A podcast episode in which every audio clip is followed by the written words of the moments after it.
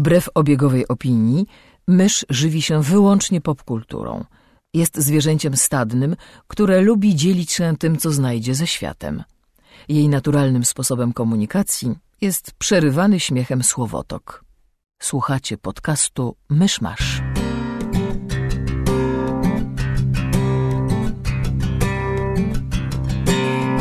Drodzy słuchacze, jest poniedziałek 26 czerwca 2017 roku, 722 rocznica koronacji Przemysła II na króla Polski. Zapraszam do 188 odcinka podcastu Myszmasz. Cześć, jestem Krzysiek Ceran, a ze mną przy mikrofonie siedzi mysz Cześć! i Kamil Borek. Ej! Wow! Pełen entuzjazm. Dzisiaj będzie zajebisty odcinek. To, to, to Kamil był- wrócił do domu dzisiaj o 5 nad ranem, bo balował, w związku z tym z góry przepraszamy za jakość jego wypowiedzi. E, W związku z tym przejdźmy może po prostu naturalnie i bez zwracania uwagi na sytuację do części newsowej, to znaczy co się ostatnio wydarzyło. Ja bym zaczął od e, filmowego uniwersum DC, bo tam wyszło, e, wyszło o roli J- Jossa Whedona, że on mówi się, że je, on ma tam taką rolę, jaką miał w Marvelu przez jakiś czas, czyli po, poza tym, że wyreżyseruje swój film, to że jest tam takim naczelnym doradcą dla wszystkich od wszystkiego. Człowiekiem od wizji. E, tak. Co jest intrygujące? To znaczy, zastanawiam się, czy to autentycznie świadczy o jakiejś zmianie kierunku dla tego uniwersum. E, no bo mówi się też, co się mówi, że, że po sukcesie Wonder Woman teraz połowa tych dokrętek do Justice League to są, to są retrospekcje Wonder Woman, żeby było jej tam więcej i żeby... Nie wiem, czy to, czy to znaczy, że w Justice League wepchną też Chrisa Pine'a? He dead, yo. E, sorry, spoiler. Wiesz, zawsze może się pojawić jako duch czy coś tam. E, To znaczy, y, nie wiem, nie wiem jaką rolę będzie spełniał Whedon, natomiast wiem, że e, w momencie, kiedy i tutaj robię królicze uszy wokół tego słowa, wyciekł jego scenariusz do Wonder Woman sprzed lat X, sześciu bodajże? Dziesięciu? Nie, czy w 2006? Dziesięciu, Dziesięciu. Um, widziałam, że gdzieś tam jest szóstka. E, kiedy wyciekł jego scenariusz do Wonder Woman właśnie sprzed 10 lat, to ludzie się złapali za głowę. To znaczy, to jest o tyle śmieszne, że ten scenariusz nie wyciekł. On był do przeczytania w internecie od 2014 roku. Natomiast teraz ludzie się na niego rzucili, bo ktoś, ktoś go chyba na nowo odkopał e, i em, liczne fragmenty tego scenariusza krążyły po e, internecie i po prostu panika, jaką te, te, te fragmenty zasiały wśród ludzi, e, biorąc pod uwagę, że Whedon dostał Batgirl, są... Czekaj, przyto, przytocz mi coś, bo nie wiem, nie wiem skąd ta panika. Nie czytałem. Em, to znaczy, Diana jest e, bezosobową, em, waleczną dziumdzią. Film jest tylko i wyłącznie o Steve'ie Trevorze, to znaczy on jest głównym bohaterem i sprowadza się do tego, że Steve wszystko mansplainuje Dianie, a ją się nazywa kurwą i, i ma sceny pod tytułem em, żeby pokazać Wilenowi, że ona jest od niego lepsza, to go uwodzi seksownym tańcem. It's like po prostu co scena to gorzej. To jest, to jest jakieś studium jak... Czy to nie jest jakiś fake? No właśnie, No bo bez przesady jakby... nie, bo to wisi od dłuższego czasu i jakby... Ale wisi, kto to wrzucił? Czemu? Czy, ja, czy fragmenty, które teraz krążą po sieci, to są na pewno fragmenty z tego scenariusza, nawet jeśli on rzeczywiście wisi. Czy nie widzę, nie widzę powodu, dlaczego wiesz, ludzie Serio? W mieliby... internecie? Nie Jakiś powodu? napisał swoją wersję siódmego Harry'ego Pottera. No, to jest internet, ludziom się nudzi. Znaczy, biorąc pod uwagę, że Whedon em, owszem wiele zrobił dla kobiecych postaci W latach silnych 90., w latach 90., to a, a potem się działy różne rzeczy przy okazji na przykład filmów Marvela, to Czy, czy, chcemy, czy chcemy powiedzieć, że tak jak e, Brian Singer w roku 2016 kręci najlepsze kino superbohaterskie roku 2000, to Joss Whedon jest najlepszym feministą lat 90. obecnie? Mniej więcej takie, takie, taki jest konsensus. No w każdym razie w, w moich zakątkach internetu te, te fragmenty scenariusza krążą, jest wokół nich bardzo dużo em, negatywnego szumu i, i wiele osób się, się, się bardzo martwi o ty Batgirl. Intrygujące. E, Trzymając się e, DC, no to podobno Flash znalazł sobie nowego reżysera, a nawet dwóch, e, czym płynnie przechodzimy do Hanna Solo, bo to są ci ludzie od e, Lego Movie, Chris Lord i ten drugi, którego imienia nie pamiętam. Jakiś Miller? Może? Nie Chris cytujcie Miller mnie. coś takiego? W każdym razie chodzi o to, że ci panowie reżyserowali Hanna Solo i już tego nie robią.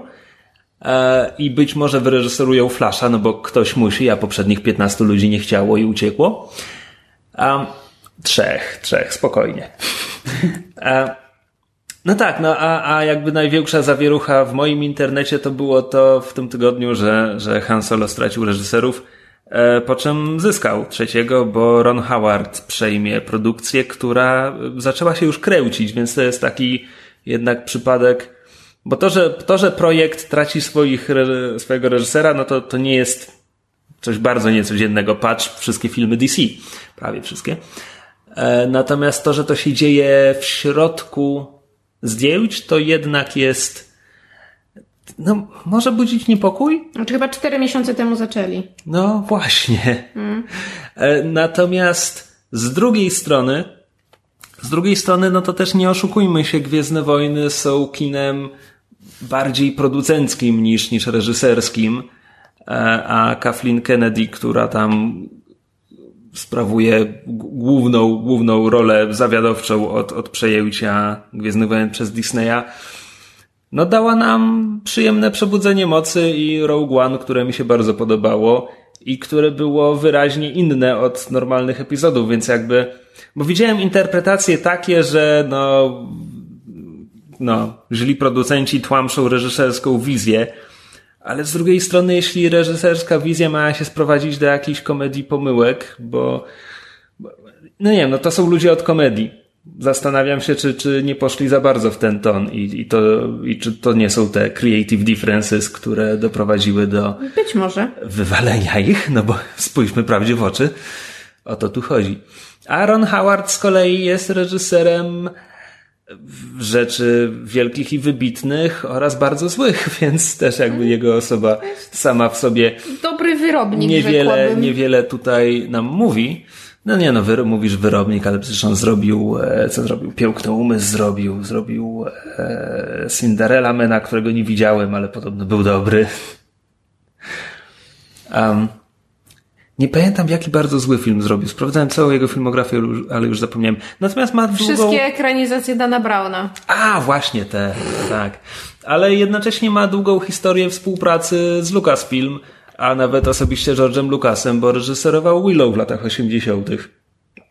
Więc ten zna też część aktorów, bo zakładam, że Warwick Davis będzie w tych Gwiezdnych Wojnach.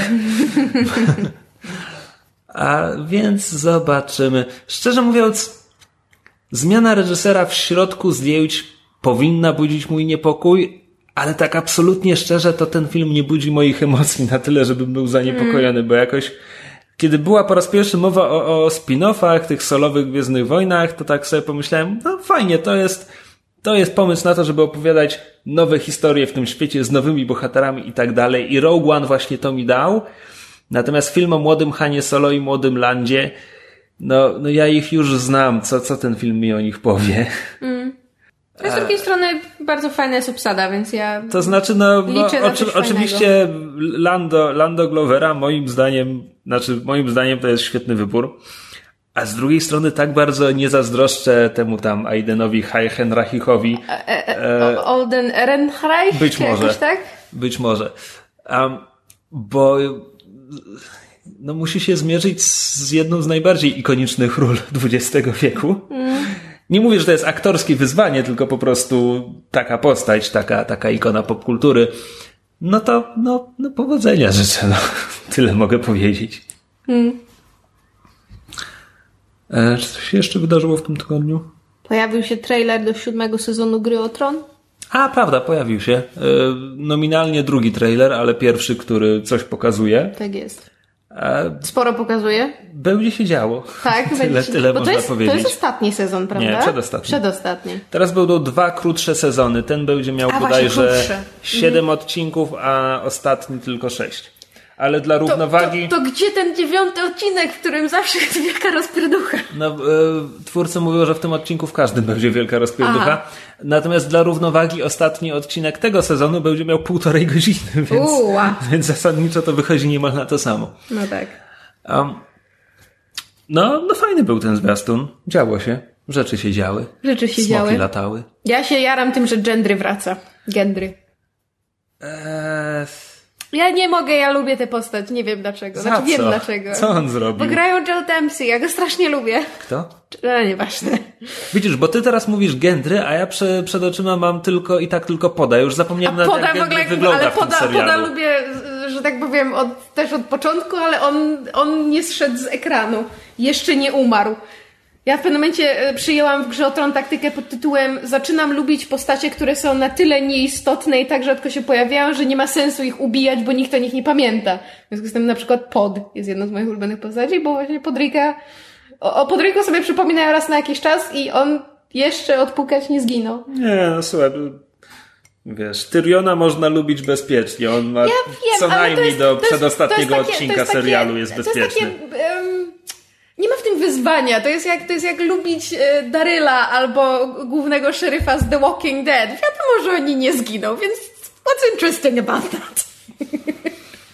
Rozumiem, ty, ty lubisz tę nutkę niepewności, Tak, dokładnie, no. adrenalinę. O to chodzi w grze o Trona, przynajmniej o to chodziło kiedyś. Kiedy zginął Ned Stark. Spoiler! Spoiler! Jezus umiera. No. Czy mieliśmy jeszcze jakieś newsy? Jakieś trailery? Czy coś się jeszcze pojawiło? Dziwne rzeczy się dzieją ze Spider-Manem. O tym jeszcze możemy porozmawiać. Jakie dziwne rzeczy się dzieją ze Spider-Manem? No były te wywiady, wspólne wywiady Kevina Feige i Amy Pascal. Kevina Feige, czyli głowy tak. Marvel Studios i Amy Pascal, czyli producentki z Sony odpowiadającej za. Spider-Man Verse. To teraz mi wytłumacz, co się tam działo, bo ja tylko Ja wiem, wiem. że coś się działo, natomiast ja tego w ogóle nie To wchodziłam znaczy, w temat. wszystko co ci mogę powiedzieć, to to, że padły pytania, znaczy zacznijmy od Kevina Feige, bo on po pierwsze najpierw zestrzelił ideę, że, że Marvel Studios się interesuje fantastyczną czwórką i chciałoby odzyskać prawa od Foxa. Nie chcą, nie interesują się, nie mają takich zamiarów. Natomiast o Spider-Manie padło pytanie, jak filmy Sony ze Spider-Verse, te zapowiedziane to coś o Venomie i Silver and Black, o Silver Sable i, i Black Cat, jak one się mają do MCU. I Kevin Feige powiedział, nie mają się, a Amy Pascal powiedziała, że istnieją, cytuję, adjunct do MCU. Czyli tak jakby sugerowała, że w tych filmach, które oni na pewno zrobią, te filmy na pewno powstaną, na 100%, e, one będą że tak powiem, akceptowały istnienie szerszego MCU, natomiast szersze MCU absolutnie nie ma zamiaru się do nich odnosić, tak wynika ze słów Feige, co sugeruje, że planowane przez Sony filmy będą miały status agentów tarczy i seriali Netflixa. E, co Okej, znaczy ja tu nie widzę problemu. Natomiast, y, natomiast tam są jakieś problemy z tym, jaki właściwie Tom Holland ma kontrakt, na, na które filmy, więc jest pytanie, czy on w ogóle choćby mignie na, na 5 sekund, powiedzmy w filmie o Venomie. E, tak naprawdę nikt nic nie wie. E, Natomiast o samym filmie o Venomie ogłoszono, ogłoszono, że jego przeciwnikiem będzie Carnage, co z jednej strony, no tak, no to film o Venomie i w ogóle, no jakby turbo lata 90., kto inny mógł się tam pojawić, ale z drugiej strony Carnage, naprawdę? Znaczy ja wiem, że Kamil go lubi, ale... Nie, to się jaram. Shut up. Jest jeden, nie wiem, komiksy o Venomie i Carnage to było jedno z pierwszych komiksów, jakie ten, ten Steve Semika, nie wiem, wpadły mi w ręce i czytałem, więc to, tak, to, są- to są turbo lata 90. i wszystko było edgy, gritty ten i w ogóle po raz pierwszy, po raz pierwszy wziąłem do ręki komiks, w którym ktoś ginie, tak wiesz, ten Carnage kogoś po prostu zrzuca z dachu i zabija tych więc to po prostu to jest tylko i wyłącznie kwestia sentymentu. Jakby ja nie mam wątpliwości, że te, jakbym do tego wrócił teraz, to to, to, to by nie było to samo, ale, ale mam duży sentyment zarówno do Venoma, jak i do Carnage'a. To już wiemy, do kogo ten film jest skierowany. Tak jest. Najwidoczniej. Dobrze, to chyba tyle z segmentu newsowego. To skoro było o turbolatach 90., to ja bym chciała zacząć e, kwestią naszych popkulturowych ostatnich konsumpcji. E, Ponieważ w związku z tym, że jestem zawalona pracą od miesiąca i nie miałam e, o czym dzisiaj mówić, to tuż przed nagraniem obejrzałam na szybko dwa odcinki serialu, żeby mieć o czym mówić. E, I były to Turbo lata 80., to znaczy em, mający premierę wczoraj nowy serial Netflixa pod tytułem Glow. Skrót Glow oznacza um, nazwę The Glorious Ladies of Wrestling. I jest to serial dziejący się w latach 80. ze wszystkim, co z tym związane, włącznie z makijażami, fryzurami i ciuchami. W związku z tym ja tylko patrzę na ekran i zastanawiam się, dlaczego ludzkość sobie zrobiła taką krzywdę, jaką były lata 80. E, I dotyczy kobiet e, zrzeszonych właśnie w, w, w takiej mini, e, że tak powiem, lidze kobiecego wrestlingu, która rzeczywiście istniała w, w tamtym okresie w, i, i była częścią programu telewizyjnego, który leciał w telewizji przez bodajże cztery sezony. Był kręcony w Los Angeles i polegał właśnie na na, na tym, na czym polega wrestling, czyli z jednej strony um, takie dość teatralne, a z drugiej strony brutalne walki z taką bardzo właśnie um, trochę taką, nie wiem, pan, pantomimiczną czy kostiumową otoczką, gdzie, prawda, są, są ci ci wrestlerzy, który, z których każdy ma jakąś taką tę swoją personę, oni mają jakieś te swoje wyreżyserowane e, e, konflikty, które, które też jakby zwiększają zaangażowanie widowni i są częścią całego tego przedstawienia. E, I serial właśnie dotyczy tego, jak ta, jak ta liga powstała. E, serial tworzy e, żeńska ekipa, to znaczy są dwie, e, dwie ten creators i, i, i grupa producentek. E, I to są osoby, które między innymi są odpowiedzialne za takie seriale jak Homeland, Nurse Jackie, Orange is the New Black, a jednym z producentów jest Genji Cohen, czyli e, twórczyni Weeds, e, czyli Orange serialu Trawka. E, tak, rzeczywiście, o czym zawsze zapominam. E, w każdym razie Genji Cohen od, od e, pewnego czasu że tak powiem, pod, pod swoją pieczę bierze e, właśnie żeńskie, że tak powiem, produkcje. Z kobietami zarówno w rolach głównych, jak i za, za kamerą. I w Glow mamy, mamy bardzo dużą żeńską obsadę, bo tam jest chyba 12 głównych wojowniczek, jeżeli nie 14. I jest sporo dla mnie przynajmniej nieznanych twarzy, natomiast z, z taką najbardziej, najbardziej znaną aktorką, która tam gra i jedną z głównych ról jest Alison Brie którą możecie kojarzyć z Community. I Mad Men. I Mad Men, tak. A drugą jest e, Betty Gilpin, która grała w e, Nurse Jackie i miała małą rulkę, ale dość pamiętną w Elementary, gdzie grała, gdzie, gdzie grała... Grała. Grała.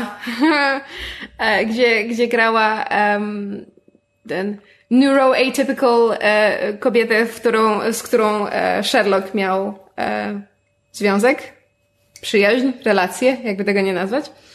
E, I w główną rolę, że tak powiem, męską w, w tego e, twórcę tej, e, tej ligi, tego Glow i, i reżysera tego wszystkiego, pomysłodawcy, wciela się komik amerykański Mark Maron.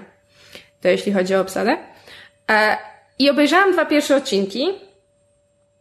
I słuchajcie, nie wiem co myśleć bo... Mi się zwiastun bardzo podobał. Zwiastun był fantastyczny i jakby mam wrażenie, że, że te dwa odcinki to jest jednak rozbieg, że gdybym obejrzała więcej, to jakby wiesz, potem to się rozkręca, bo jednak te dwa, dwa pierwsze odcinki to, to nawet to, to jeszcze nie są właśnie te walki na ringu. Oni są dopiero na etapie zbierania wiesz, przed wyruszeniem w drogę należy zebrać drużynę, oni zbierają te dziewczyny, powoli je uczą, na czym to ma tak właściwie polegać, um, uczą je, e, wiesz, jak walczyć, tych aspektów teatralnych.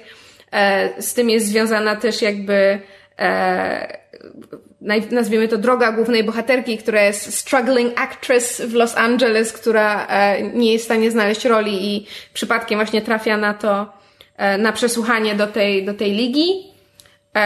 I jest też kwestia tego, że jakby w ogóle, w ogóle nie ma szczęścia w życiu, nic jej się nie udaje, życie miłosne leży i kwiczy, praca leży i kwiczy, ledwo się utrzymuje i, i ląduje w tej lidze i liczy, i z jednej strony wydaje jej się, że to nie jest kompletnie dla niej, bo, no bo ona chce być serious actress, a to jest jakieś fiubździu, a z drugiej strony to, to, to jest ten taki jakby moment przełomowy pod tytułem przez całe życie ludzie mi mówili nie i wszystko mi nie wychodzi. Nie, cholera, ten jeden raz nie dam, nie dam sobie powiedzieć nie, zawalczę o to, nawet jeżeli to jest bez sensu.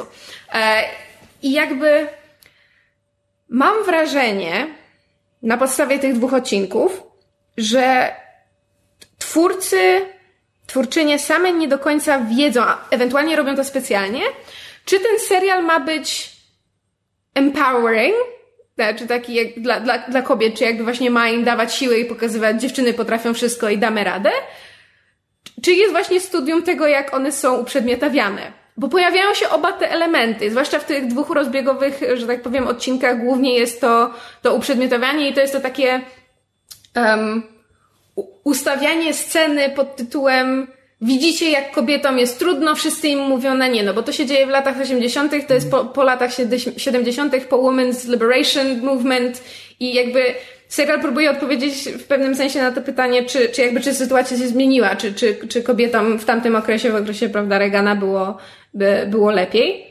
E, I jak na razie te dwa odcinki są znaczy, tego, tego empowerment jest niewiele. Na razie, na razie nasza grupa pań przede wszystkim właśnie skacze sobie do gardeł w taki bardzo stereotypowy sposób.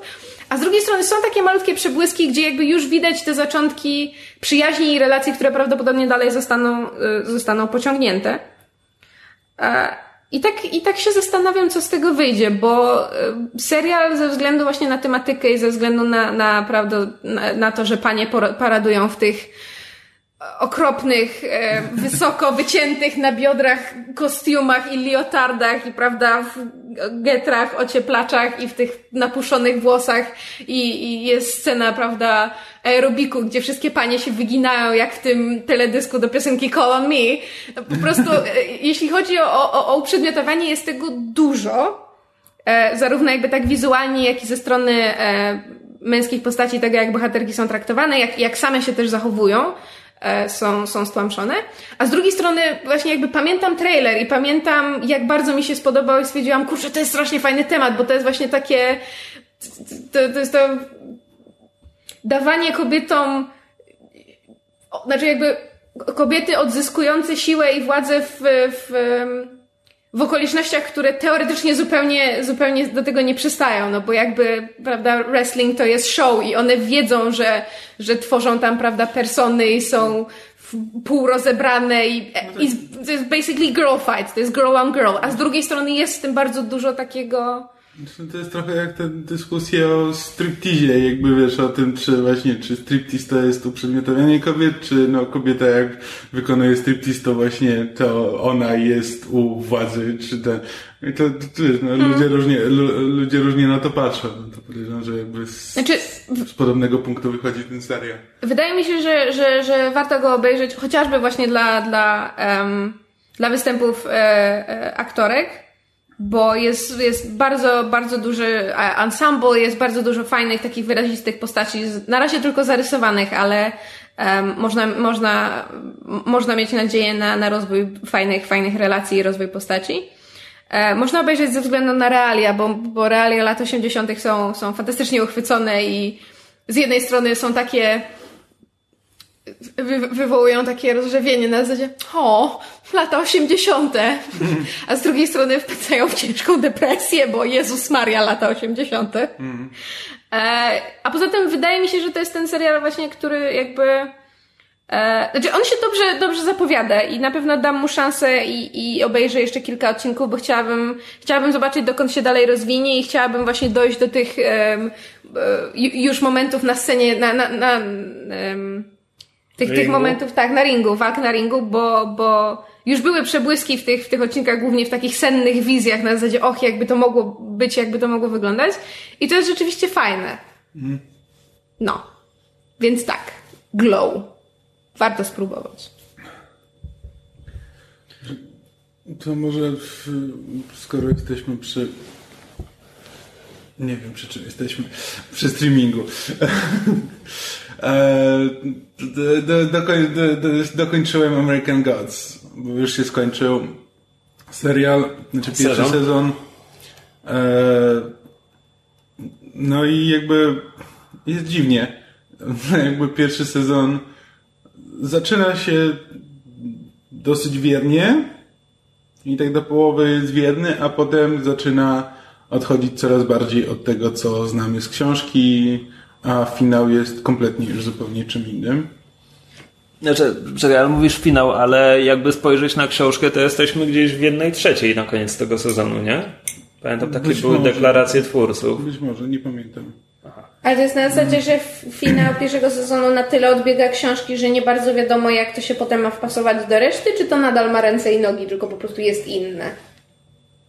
E, nie, no to jakby wciąż, wciąż ma ręce i nogi. Jakby, znaczy wiesz, no, amerykańscy bogowie to jest taka książka, gdzie jakby można dużo wpakować dodatkowo i to wszystko się będzie trzymało dalej, bo to jest po prostu Znaczy, no takie... książka, w książce masz e, zasadniczo kino drogi, tylko w No książce właśnie. przez pierwszą, jedną, trzecią, czy nawet niemalże połowę, a potem masz kolejną, kompletną zmianę, kiedy, kiedy Shadow zimuje w tym miasteczku w Minnesocie, czy Mhm. cholera wie, i tam to jest, nie wiem, trochę Twin Peaks, trochę obyczajówka, i, i z kolei wtedy siedzi, siedzi na dupie przez e, całą zimę i wszystko jest w jednej lokacji.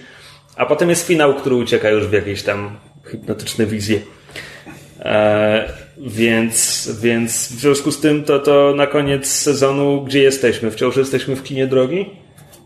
Tak. E, finał sezonu się kończy, znaczy oni trafiają, jadą do Ostary, e, czyli Wielkanocy. A, bogini, ten, bogini odpowiedzialnej za, za, za Wielkanoc, która właśnie urządza bal dla wszystkich, e, dla wszystkich istniejących Jezusów. Nie, czekaj, mówię o ta, ale nie, ona była w książce. Nie, myślę chyba o gwieździe zarannej i Nie, południu i północy. Z, z, ta, te, te, te trzy siostry były, były w, jak na razie tylko w, jak, One- one są jak Wednesday próbował historii. tak Mhm. zwerbować e, Czarnoboga. E, tak, a to, to, jest, to, jest zupełnie coś, to jest zupełnie coś nowego. Specjalnie dla serialu. Zresztą wiosnę, czy też tam o stare gra Kristen Chenoweth. Tak, to- Perfect casting is perfect. E, No ale jakby mniejsza to, znaczy, no tak, serial, serial naprawdę, naprawdę sporo zmienia. Sporo innych postaci, trochę jakby relacje się inaczej układają. E, ale, ale jest świetnie nakręcony. Mi się to tak strasznie podoba. Ja rozumiem, że jak ktoś jest purystą, no to może mu po pierwsze nie, nie pasować to, jak bardzo, e, ile tam jest różnic między, między serialem a książką. Może nie pasować powolne tempo, no ale też no to jest kino drogi. Kino drogi zawsze ma i miało e, powolne tempo. A moim zdaniem Brian Fuller potrafi, potrafi nakręcić nudne rzeczy tak, że się po prostu przyjemnie ogląda. Fuller is gonna Fuller.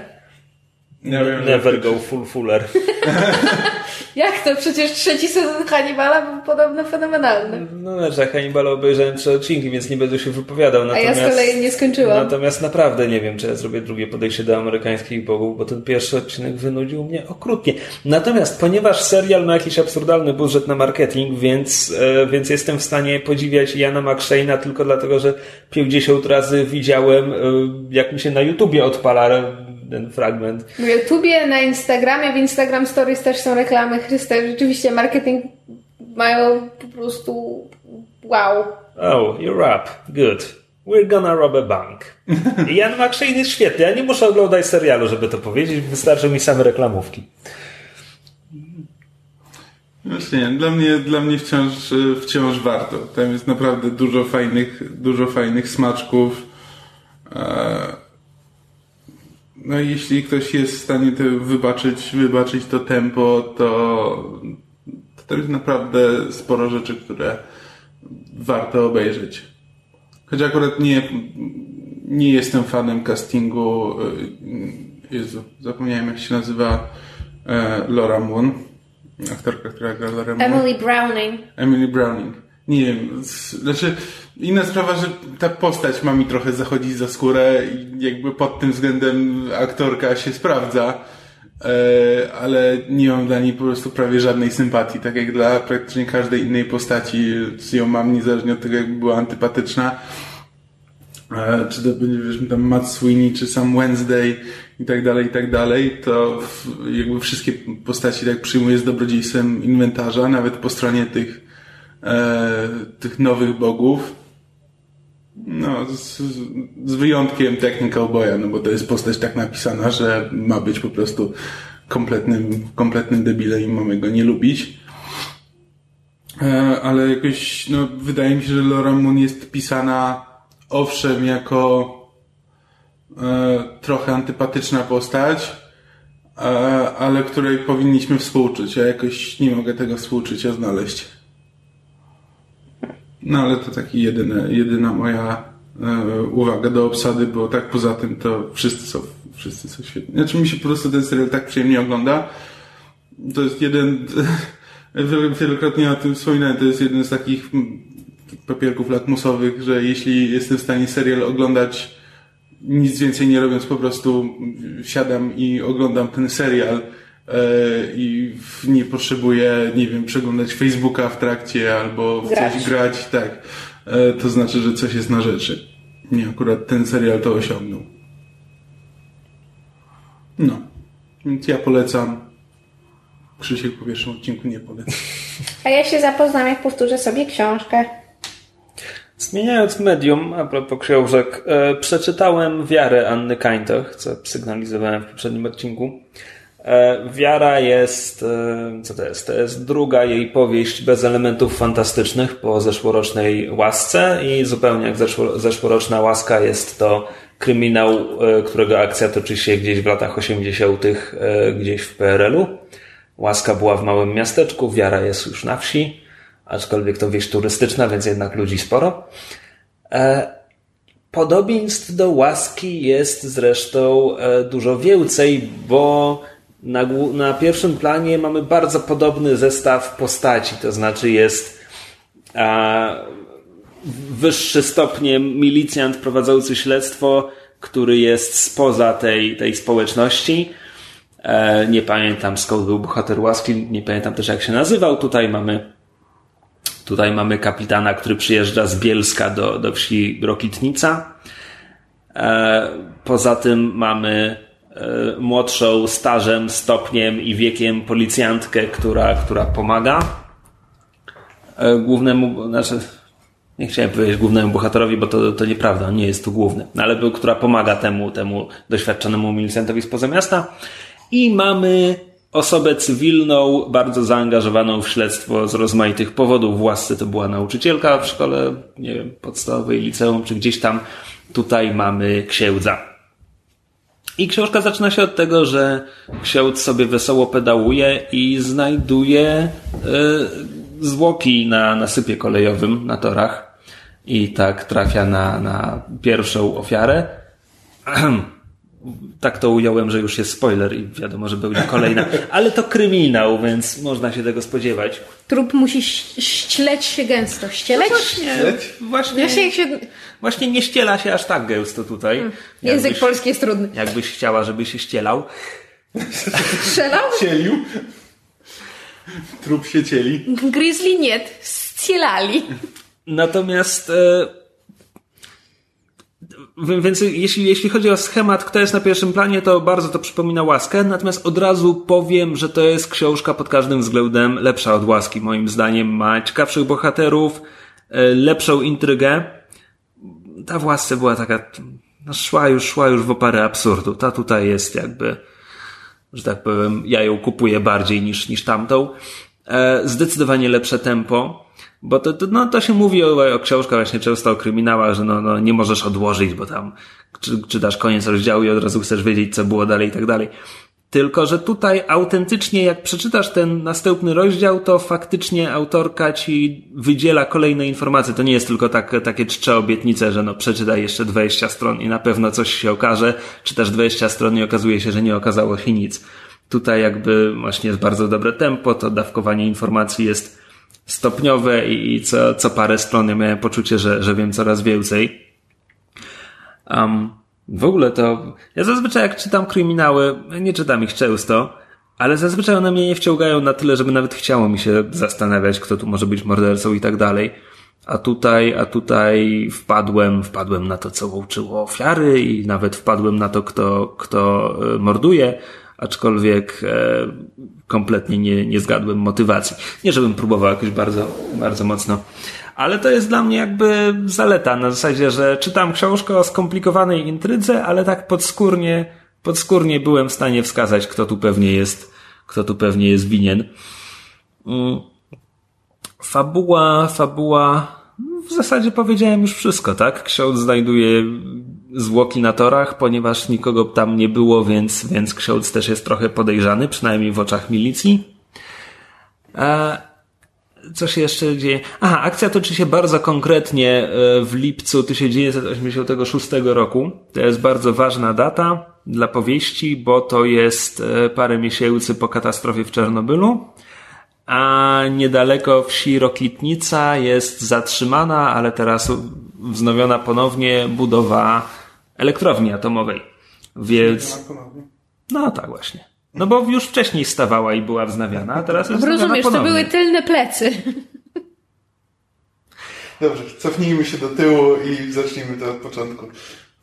Nie, ja się trzymam wszystkiego, co powiedziałem, to wy się czepiacie. E, w związku z czym mamy więc y, to, to mi się podoba, bo to jest jakby ten Czernobyl nie jest z jednej strony nie jest bardzo ważny dla tej, dla tej historii, ale, ale z drugiej strony jest takim bardzo konkretnym, no bardzo konkretnie kotwiczy tę, tę fabułę w bardzo konkretnym punkcie historii.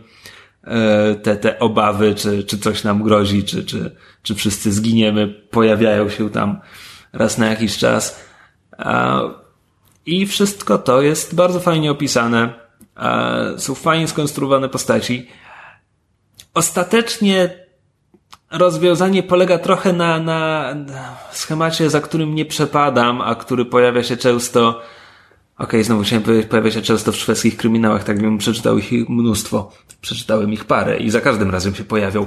E, więc mamy do czynienia z, ze wsią, więc to jest społeczność, która jest tam bardzo zżyta, wszyscy się znają nawzajem, wszyscy nie ufają obcym, a tutaj obcy jest zarówno jakby milicjant spoza tej osady, ale też ta młodsza milicjantka, która mu pomaga, ona też jest z okolic, ale nie konkretnie z tej wsi, więc ona też jest spoza, ksiądz też jest przysłany skądś tam spoza.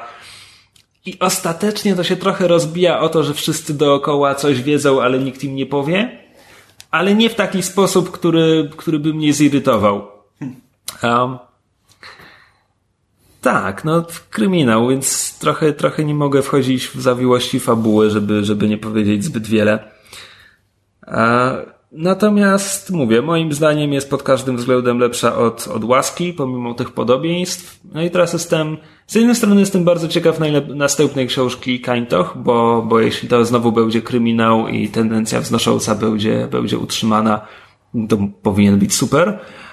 A z drugiej strony ja bym też bardzo chciał, żeby ona wróciła do fantastyki, więc no ale zrobi co chce. Ale mogłaby napisać znowu jakieś opowiadanie o Dominiku Jordanie. To chyba, jeśli o, o kołcik biblioteczny chodzi, to wszystko. Pytanie, czy to jest wszystko, jeśli chodzi o ten odcinek? Znaczy, ja mogę jeszcze powiedzieć parę słów, bo teraz zacząłem oglądać ponownie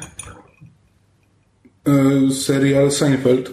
Kiedyś go, ładnych parę lat temu, że tak obejrzałem z czystej ciekawości. I teraz dałem mu tą drugą szansę, bo potrzebowałem czegoś, co mogę robić, może le lecieć w tle w trakcie pracy. A to jest serial, który nie jest jakoś szczególnie wymagający, znaczy nie, nie wymaga pełnej uwagi. Seinfeld to jest taki ten sitcom z lat 90. Cześć, Seinfeld czy Seinfeld? Seinfeld. No, przed chwilą powiedział Seinfeld. Co? Tak? Tak.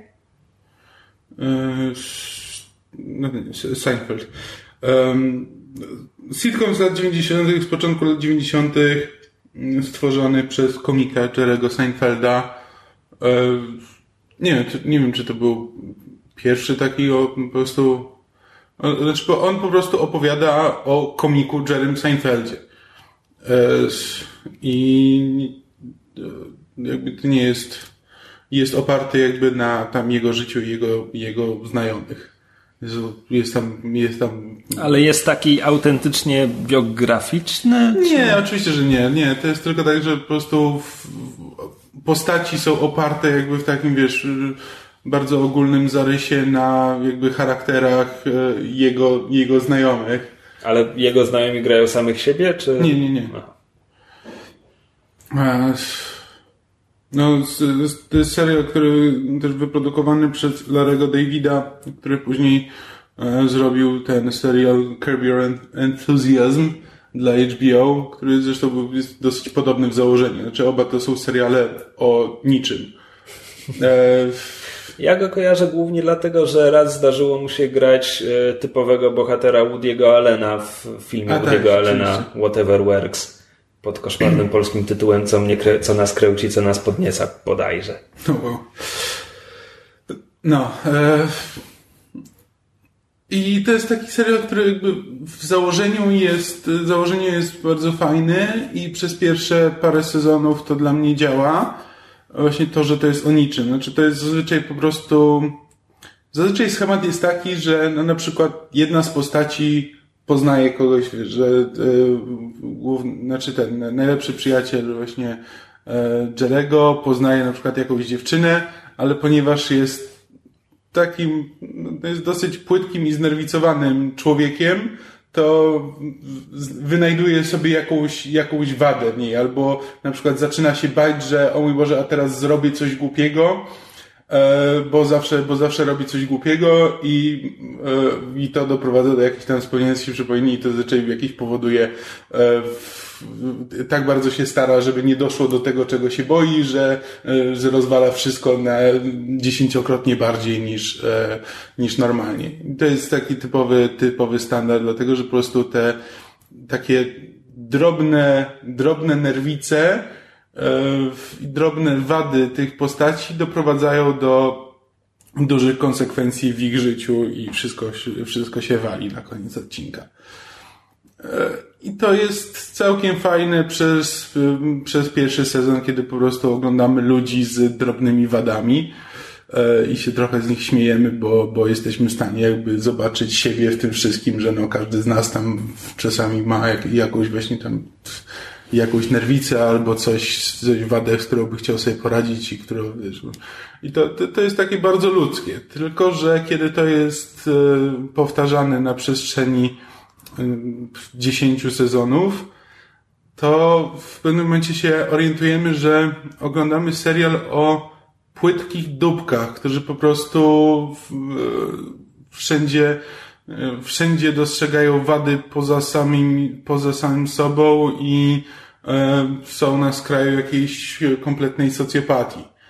E, I zresztą serial to zauważył, bo tutaj spoiler do, do serialu z lat 90 bo y, jakby wiem do czego to dąży, bo ostatni odcinek e, kończy się tym, że e, oni wszyscy kończą w więzieniu na podstawie tam jakiegoś prawa, coś tam w nowojorskim prawie, to wtedy tam wchodziło jakieś prawo dobrego Samarytanina, zasadniczo takie, że jeśli twoja, twoj, że jeśli nie zrobisz czegoś, że, że mogłeś komuś pomóc i ktoś na przykład zginął przez to, że nic nie zrobiłeś, jakby jesteś odpowiedzialny za to, że ktoś zginął. Jakby to tam jest, ponieważ to jest sitcom, to to jest trochę tam wy, wy, wykręcone i po prostu chodzi o to, że e, serial się kończy chyba dwuczęściowym takim odcinkiem, w którym wracają różne sytuacje właśnie z poprzednich, z poprzednich odcinków, kiedy oni się zachowywali jak kompletne dupki, albo doprowadzili kogoś do ruiny tym, że e, właśnie, że byli, e, że byli płytcy, albo nie chcieli czegoś zrobić, albo czegoś unikali i po prostu wszystko wraca i po prostu wracają postaci, które im po prostu wypominają wszystko, co zrobili przez te lata i jakby serial nam pokazuje, że no, że rzeczywiście oglądaliśmy przez te lata jakby kompletnych, e, kompletnych dupków. Jakby robi to samoświadomie. To jest trochę, w stylu opowieści wigilijnej. Powiedzmy.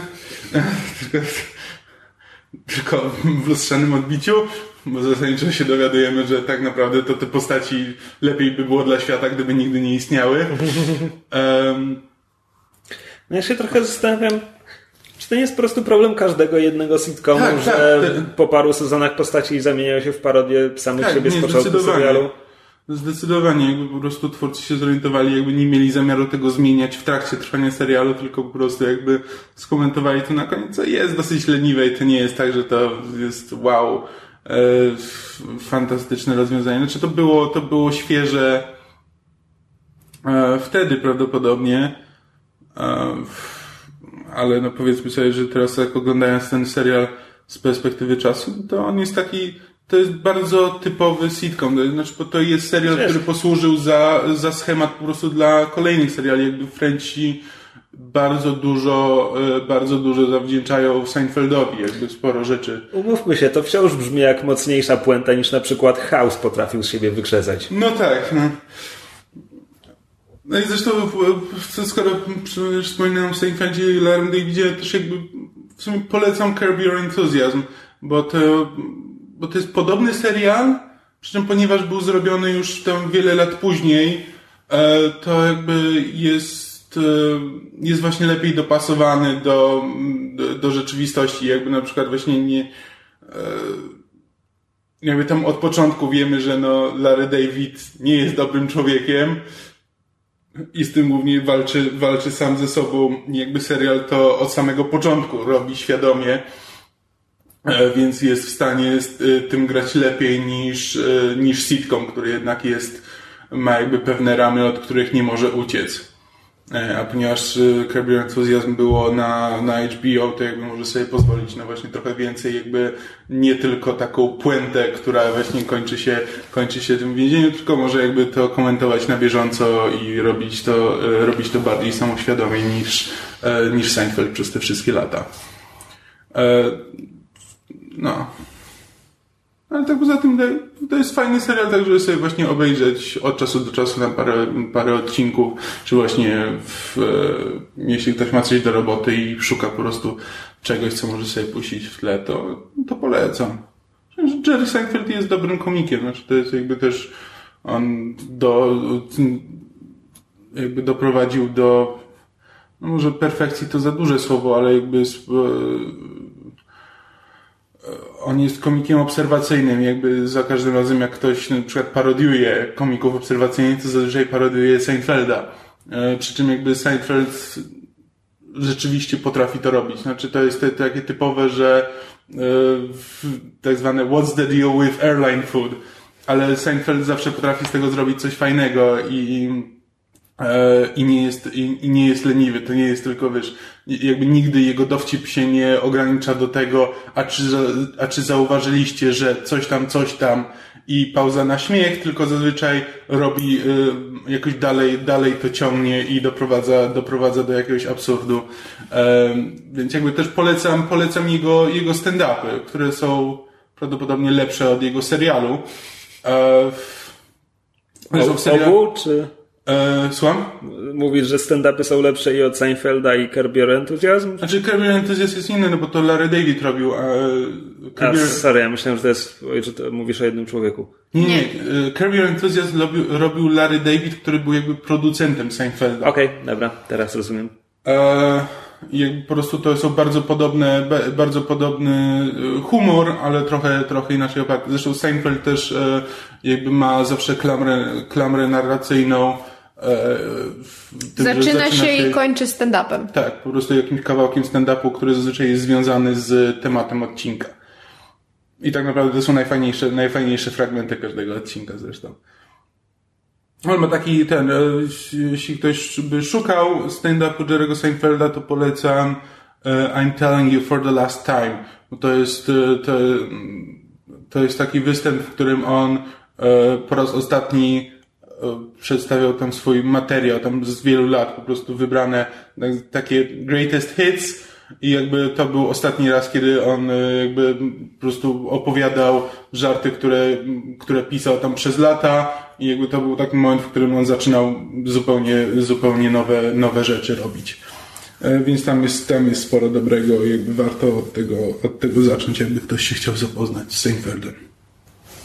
O, Krzysiu, Ja, co? Gdzie, co? co byś powiedział na to, żebyśmy zmartwychwstali z dawna umarły segment pod tytułem Mysz pyta Krzysia o komiksy? Okej.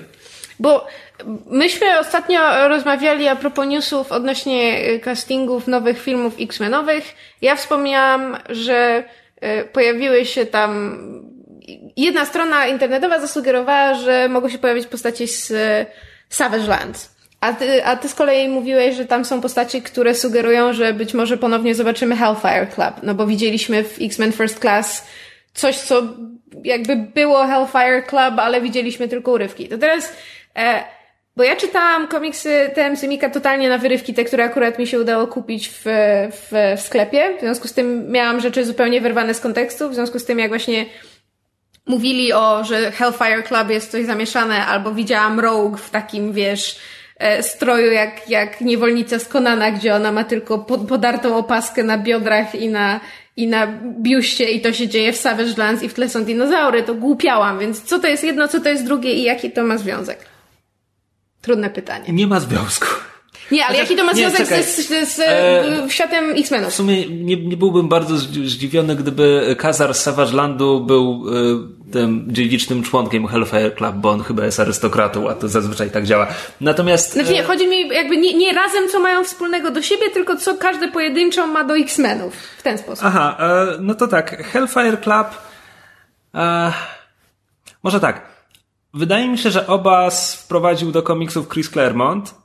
Na pewno oba są zżynką z innych rzeczy i Savage Land jest zżynką z, nie wiem, Zaginionego Świata Conan Doyle'a, czy innych tego typu dzieł o tym, jak to gdzieś, gdzieś na planecie Ziemi jakiś odkrywca odkrywa, że gdzieś w jakiejś dalekiej dolinie e, Czas są, się zatrzymał. Tak, czas się zatrzymał, są dinozaury.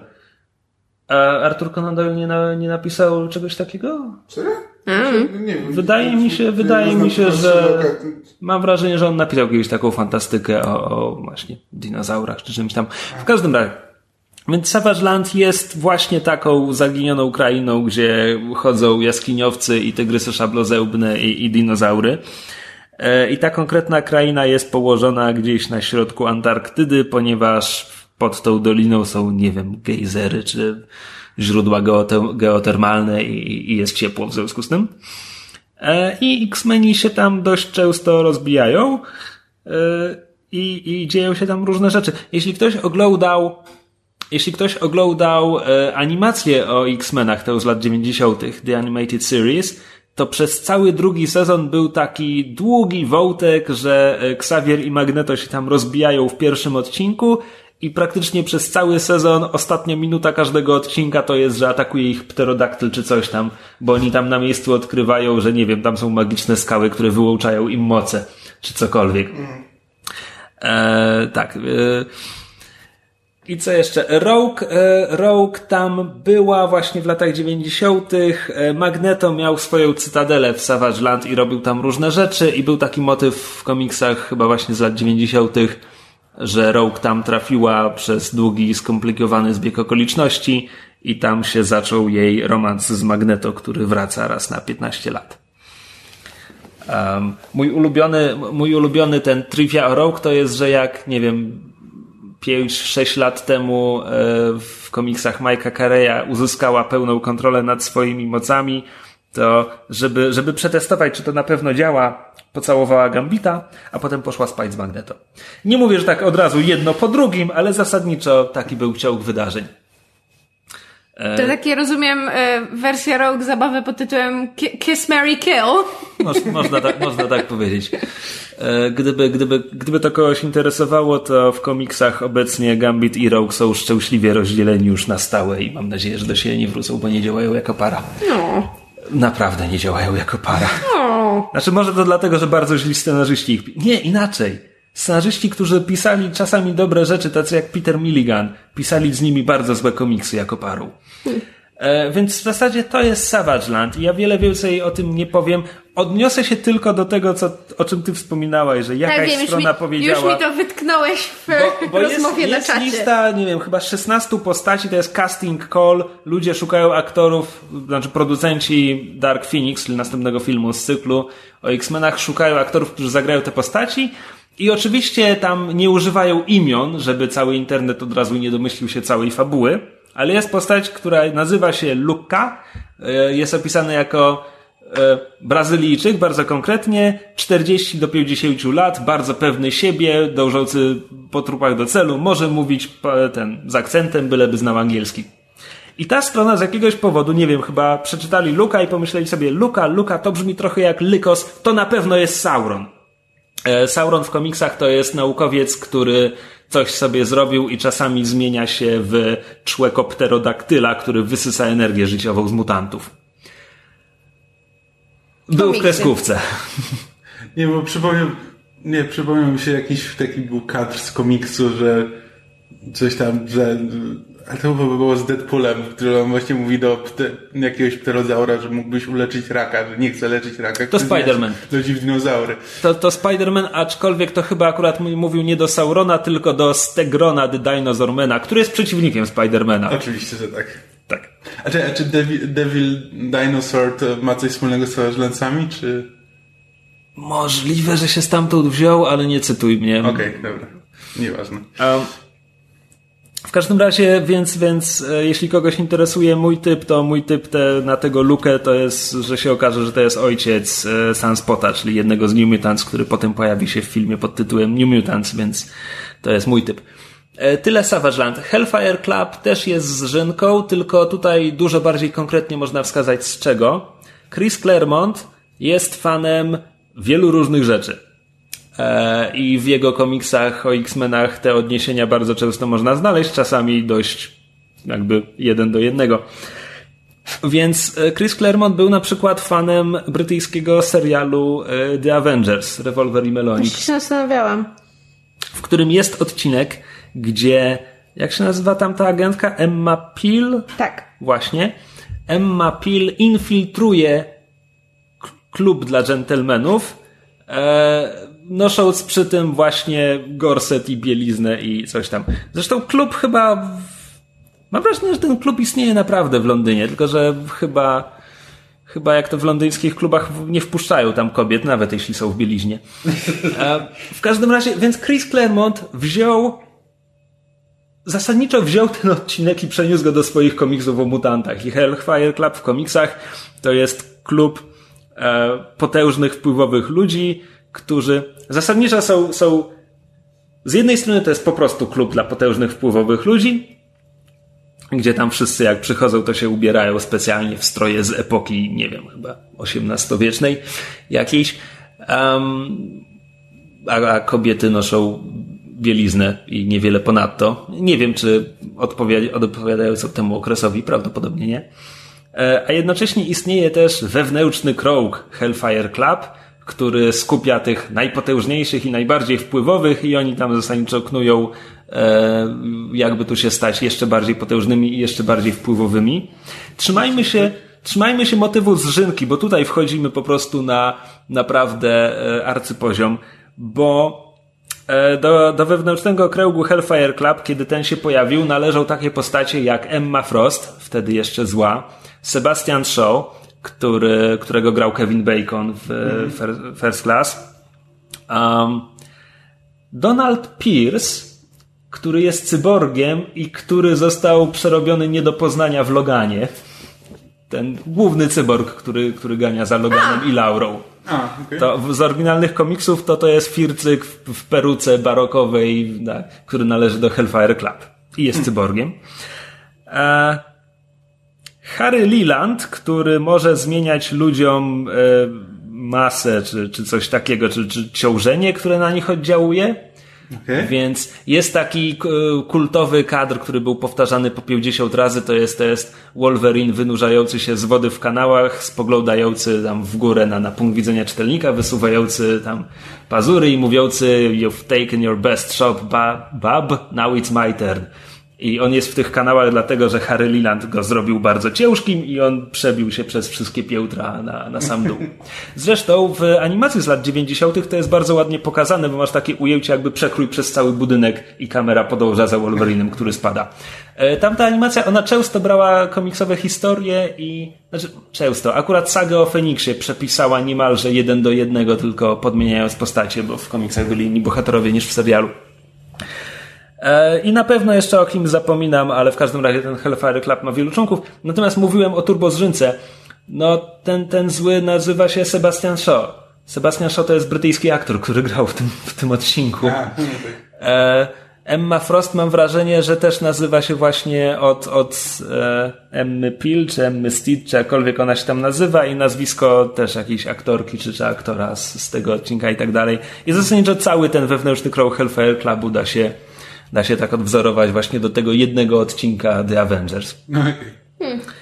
E, I tak, no i jeśli chodzi o ich związki z X-Menami, to, to one są, są dość długie, a, ale ten najważniejszy polega na tym, że um, próbowali, próbowali przekabapcić Jean Grey na swoją stronę, kiedy ta była opełtana przez y, Feniksa, czyli tego kosmicznego ptaka.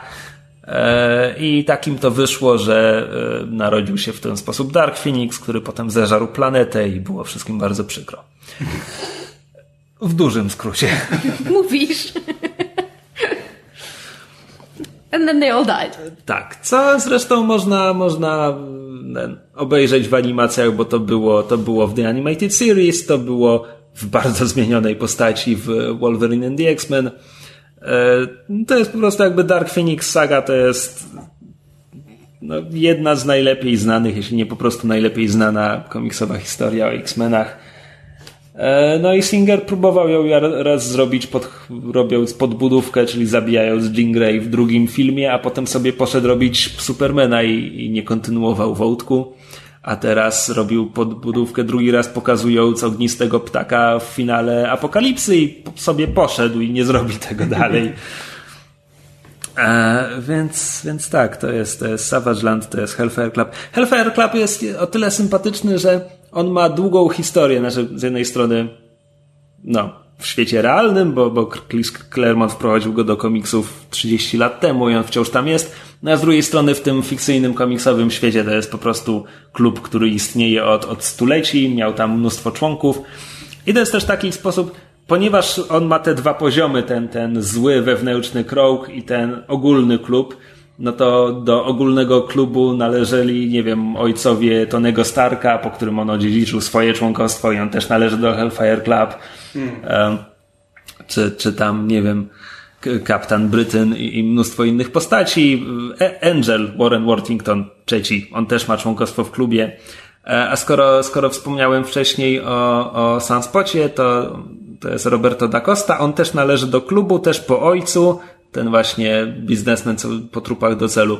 On też był powiązany z Hellfire Clubem. E, dlatego też mi się wydaje, że ta, ta rola z Casting Call to może być właśnie on, no bo jeśli w filmie będzie Hellfire Club, mhm. no to ta postać po prostu pasuje, pasuje ze, ze wszechmiar. A z drugiej strony, a z drugiej strony e, czasami ktoś stwierdza, że okej, okay, jest ten klub, wykorzystajmy to i na przykład Sunspot przez, przez jakiś czas miał tam wysoką wysoką pozycję w tym klubie i próbował go wykorzystywać do dobrych celów. A kiedy Magneto był dyrektorem Instytutu Xaviera, też w latach 80., um, to, to Hellfire Club mu zaproponował sojusz i on się na to zgodził i Magneto też był członkiem Hellfire Club, tego wewnętrznego kręgu. E, a co wszyscy zapominają, bo wiesz, to jest tak, że Magneto wszyscy lubią wypominać jego grzeszki, a on dzielił tę pozycję ze Storm, więc mhm. Storm też była w Hellfire Club, klubie, klubie. No. A potem czasami ktoś przychodzi i pomyśli, że zrobi z tym coś bardzo dziwnego i na przykład w komiksie Wolverine and the X-Men pisanym przez Jasona Arona mamy nowy wewnętrzny krąg Hellfire Club złożony z dzieci w wieku szkoły podstawowej. To to jest dziwne. To są dziwne komiksy. Coś jeszcze? Chyba nie. Chyba tyle w tym tygodniu. Jak zwykle możecie do nas, jak chcecie, możecie do nas napisać na myszmaszpodcast.gmail.com e, Oczywiście zapraszamy też do śledzenia i lajkowania fanpage'a. Nieco jakiś czas coś wrzucamy i możecie sobie pogadać z innymi słuchaczami. E, jeśli, jeśli nas bardzo lubicie, to możecie nas wesprzeć na Patronite i będzie nam bardzo miło. E, no. I wcale nie przypuścimy pieniędzy na koks i dziwki. Nie, skąd? może, może wreszcie przepuścimy na redesign naszej strony. Nie ale, no. Ale The, wow, wow there. Nie szalej. no. I to tyle od nas w tym tygodniu. Dzięki za uwagę i do usłyszenia w przyszłym tygodniu. A jeśli do nas napiszecie? Będziemy szczęśliwi jak hipopotam w ogrodniczkach.